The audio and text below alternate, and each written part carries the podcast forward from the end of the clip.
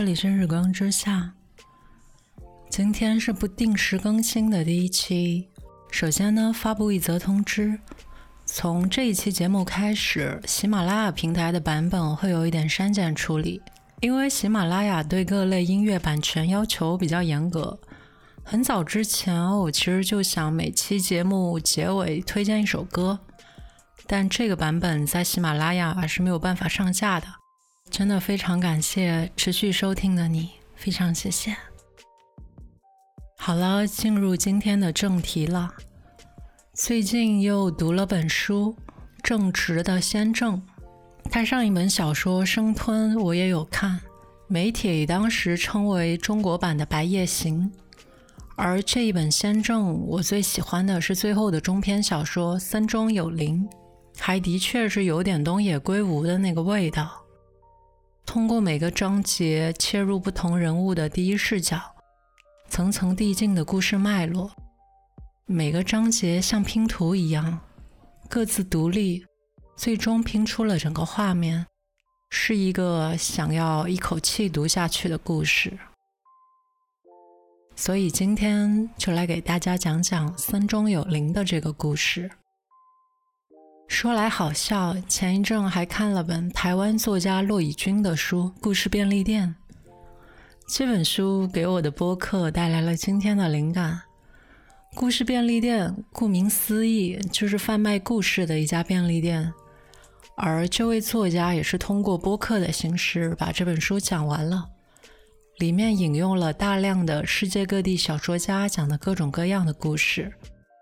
或许我也可以照葫芦画瓢来上几期，嗯，听起来是个不错的续航计划。东北的作家近两年还挺热门的，被媒体戏称为“东北文艺复兴”。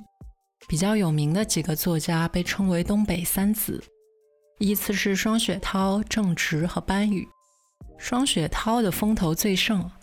前两年雷佳音演的那部《刺杀小说家》就是改编自他的同名小说，还有一部没有上映的，由周冬雨、刘昊然主演的《平原上的火焰》，同样也是改编自他的《平原上的摩西》。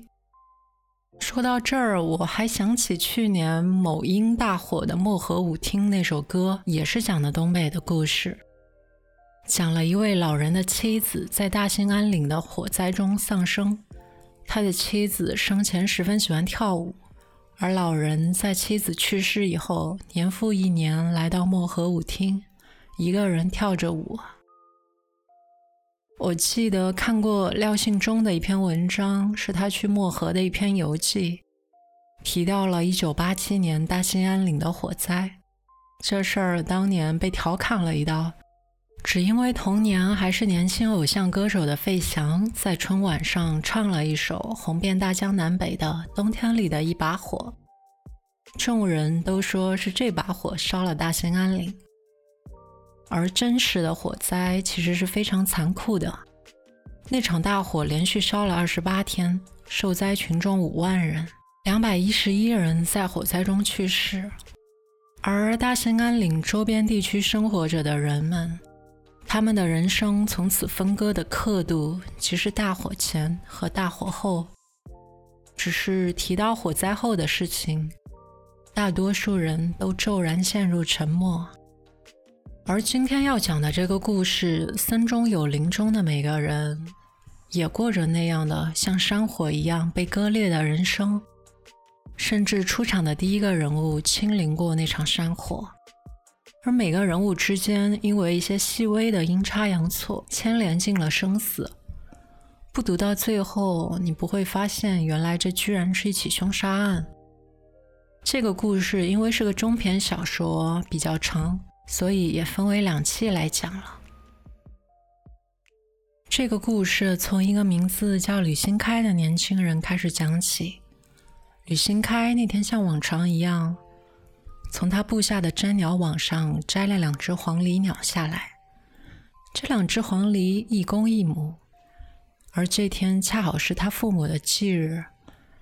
他想着这两只鸟或许是父母惦记自己，化身为鸟儿，特地过来瞅瞅自己，于是小心地放在口袋里。吕新开并不是个捕鸟为生的人，他在沈阳机场工作，是个驱鸟员，专门负责驱赶机场航线附近的鸟儿，以免产生事故。吕新开突然想起一句诗：“两个黄鹂鸣翠柳。”但是下一句是什么？突然怎么想都想不起来。下班后，他给两只黄鹂买了个鸟笼，准备养起来。回去路上，发现路边有个大姐在卖气枪，他顺便买了把气枪。大姐送了他一大包钢弹珠。安置好黄鹂以后。李新开在沙发上迷迷糊糊睡着了，梦见了儿时故乡的河流和爷爷。父母去世的早，李新开是爷爷在大兴安岭山区养大的。小时候经常和爷爷下河摸鱼，拎着火枪打野鸭。爷爷是护林员，那场山火过后，爷爷更难了，不仅要养活孙子，还要每天进山巡逻。爷爷去世以后，吕新开每次梦到故乡，总是以山火收尾，梦中的一切都被烧成了红色。半夜，他在沙发上突然醒了过来，准备回床上睡觉，窗外传来噼里啪啦空酒瓶相互撞击的声音。那是街对面的烧烤店，每晚十二点以后结束营业，把空酒瓶一箱一箱往门口落。服务员结束了一天的工作，把所有对醉鬼客人的怨气都撒到了酒瓶上，声音在安静的夜晚格外刺耳。李新开早就恨了好几个月，突然来了灵感。拿起晚上买的气枪，瞄着街对面的酒箱来了一枪。子弹命中正数第二箱最中间那瓶的瞬间，一声惨叫盖过了玻璃瓶的炸裂声。刚刚一辆不知道从哪儿冒出来的三轮车，一个男人捂着眼睛从车座翻倒在地。吕新开懵了。接下来的两天有警察走访。他虽然心虚，但也没承认，只打听到那人在医院眼科，估计是瞎了。吕新开琢磨了一阵子，还是去了医院，取了一千块钱，心里七上八下。打听到那人叫连家海，四十六岁，正是家里顶梁柱的年纪。吕新开走进病房，来到连家海的病床前，也没说话。两个人面面相觑，然后吕新开掏出了一千块钱，放下，对他说：“大叔，对不起，我叫吕新开，我是来认错的。你的眼睛是我打的。”连家海说：“我的眼睛是酒瓶子崩的。”吕新开说：“酒瓶子是我打的。”连家海眨了眨左眼，说：“你挺准的呀。”两人就这样聊了起来。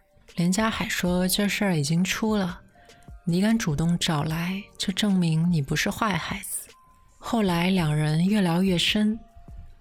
再后来，李新开讲到了自己的父母、爷爷、大兴安岭。最后，李新开哭了。从医院出来，李新开心里踏实不少。来沈阳五年，他从来没有跟人说过这么多话，而且是这些积压多年的陈年旧话。连家海向他保证，他不追究责任，只有一个要求，让他每天过来陪他说说话，并且给他带个他最爱吃的猪蹄。第三天傍晚，李新开来了医院，连家海病床上坐了个文文静静的女孩。三个人没讲几句，女孩子就走了，只是走路的步速很慢。连家海说：“这是我女儿，不像我吧？随他妈。你觉得我女儿长得咋样？”吕新开心里一个咯噔，不明白这小老头看上自己哪里。自己是个农村的孤儿，工资也低，图啥呢？我欠你只眼睛，你搭我个女儿，这思路整不明白。再细聊几句，李新开明白了，原来连家海这个叫连杰的女儿眼睛近乎失明，这感情是要讹自己一辈子啊！吕新开想着自己再穷也不能娶个残疾人回家呀。后来，连家海偷偷塞了一封信在吕新开的夹克里，信里说他家女儿品行优良，知恩图报，如果两人能在一起，连家海的房子就给他了。李新开读完信，决定还是见一见连家海的女儿。两人见了面以后，几言几语，倒也和气。李新开最后问了连杰一个问题：“两个横篱鸣翠柳，下一句是什么？”连杰说：“一行白鹭上青天啊。”故事到这里就来到了第二章，换了一个角色，接着来讲剩下的篇章。我叫吕旷，旷野的旷，我的名字是我妈取的。因为我妈的眼睛不好，所以寄情于我。目之所及，旷野无边。我爸是个酒鬼，前半辈子滴酒不沾，最烦人喝酒。但我妈车祸去世以后，我爸就靠着酒过日子了。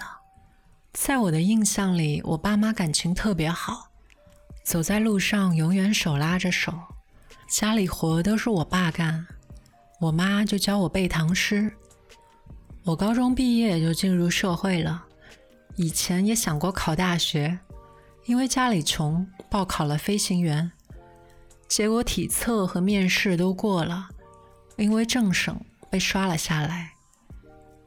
理由是我爸坐过一年牢，我一赌气，高考也没去。后来我注册了快手，名字叫狗眼儿两张嘴。粉丝在我直播的时候都问我为什么叫这个名字，我说上学的时候我外号叫狗眼儿，姓吕，拆开就是两张嘴。我的外号呢是因为我姥爷，他的右眼是只狗眼睛，像个玻璃球，眼珠子是绿色的。他的眼睛，姥爷说是执行任务受的工伤。上小学那会儿，我姥爷经常来学校接我，我们班的男生就喊他老狗眼儿，我也就成了小狗眼儿。因为这个，我没少跟同学打架。我姥爷是个好人，也怂，谁都欺负他。他那会儿送煤气罐，饭店小工都没有给他好脸色，但他总是跟陌生人强调自己是公安系统的警察。别人不信，他就亮出自己的警官证，证件上的照片的确看着挺精神，跟姥姥完全不像一个人。我妈呢，曾经跟我说过，她的理想职业是当个音乐老师，她最喜欢的地方就是学校。我上一年级那年，我妈每周都来学校给我送饭。有天，我妈拎了肯德基来给我。那时候肯德基很贵，我吃的很慢很慢，我要等到同学回来，让他们亲眼看到我吃肯德基。我妈什么也没说，一直陪我坐着。也就是那一天，在十字路口，我妈准备过马路，一辆帕萨特把她撞倒了，在上救护车去医院的路上，人就没了。当时有人说，我妈好像是过红灯的时候背后被人推了一把，但是帕萨特没有违章，法院判也是那么判的，最后也就象征性的赔了三万块钱。我妈的墓碑，我爸让刻碑的把自己的名字也凿上去了。半个月后，他在外面喝酒，跟人打架输了。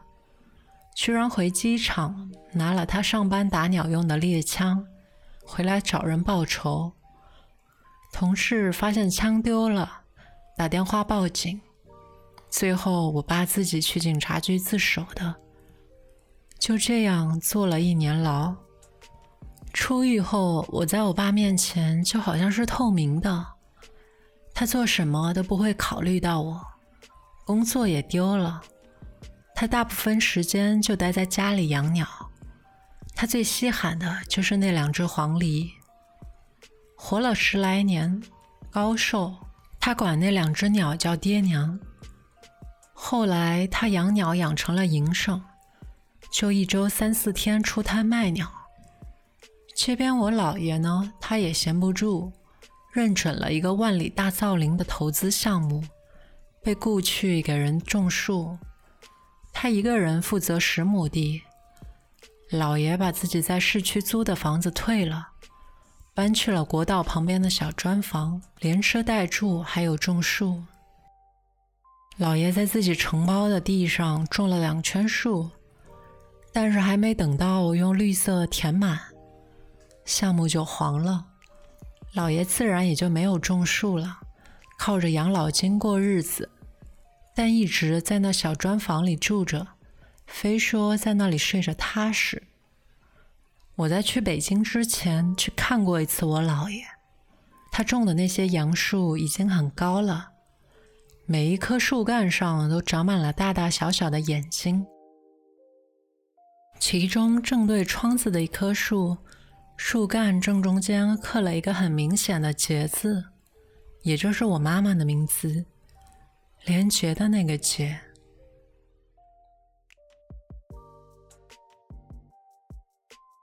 第二章呢，到这里就结束了。下半部分的故事我就放到下一期节目了。今天就开始新的节目彩蛋歌曲推荐了。我这个人听歌呢，基本不问出处，好听就行，所以只给大家贴个歌曲名字。每期的歌曲名字我会标注在正文的顶部，如果需要的话，请查阅文本部分。感谢你的收听，如果喜欢，请记得订阅和关注。这里是日光之下，我们下期再见。